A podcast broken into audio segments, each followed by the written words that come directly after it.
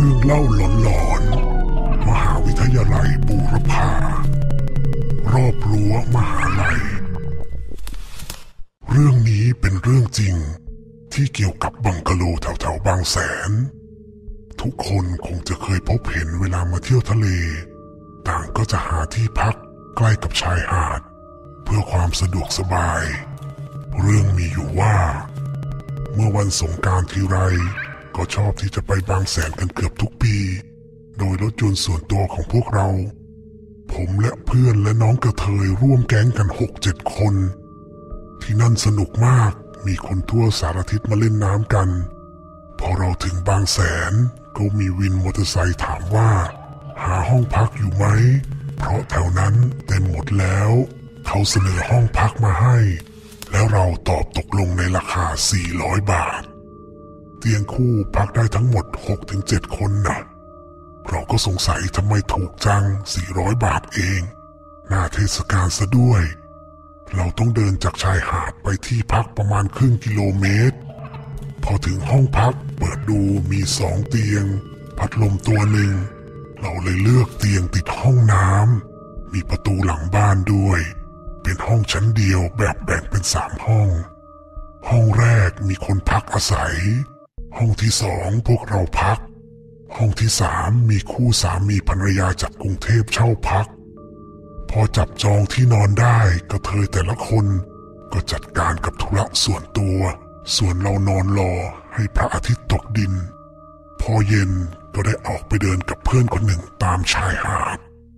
เดินจนรู้สึกเริ่มอ่อนเพลียจึงกลับมานอน สักพักก็หลับไป เหมือนครึ่งหลับครึ่งตื่นตอนนั้น รู้สึกเหมือนมีพลังงานบางอย่างมานั่งปลายเตียงเรา แต่เหมือนกับว่าเขาจะรวบรวมพลังไม่ได้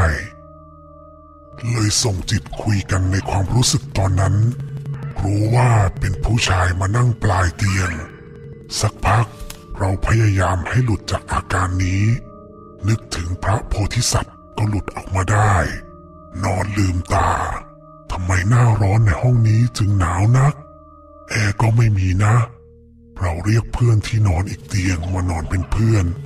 เขานอนเบียดกันอยู่สามคน เขาบอกว่าให้เรามานอนนี่เถอะ เราก็นึกแปลกใจ เชื่อไหมคำแรกที่เพื่อนถาม หลังจากเราไปนอนกับน้องอีกเตียง พี่โดนแล้วเหรอแม้อยากจะด่าให้สาสมใจทำไมไม่บอกเราแต่แรกว่าโดนอำอยู่ก่อนแล้ว คือเขานอนที่เตียงเราทั้งสองคนเลย อพวกนั้นหลับ ก็ฝันเหมือนกันว่า มีผู้ชายกลางคนมานั่งปลายเตียง ลองคิดดูสิ ถ้าไม่ใช่วิญญาณที่ขอส่วนบุญ แล้วจะเป็นอะไรไปได้ ฝันเหมือนกันทั้งสองคน แล้วเราก็โดนเป็นคนที่สามสุดท้ายเพื่อนเลยกลับมาพร้อมกับผู้ชายอีกเจ็ดแปดคน ชวนมาดื่มเหล้าที่ห้องเพื่อรอให้เช้า สรุปไม่ต้องนอนกันเลย รอเช้าก่อนค่อยกลับ ก็ถามพี่เขาที่อยู่ประจำหอว่า ที่พักมีผีไหม พี่เขาก็บอกไม่มี แล้วก็ถามว่าคนตายล่ะ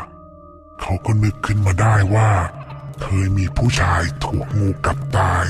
ตรงหลังบ้านที่เราพักนั่นเอง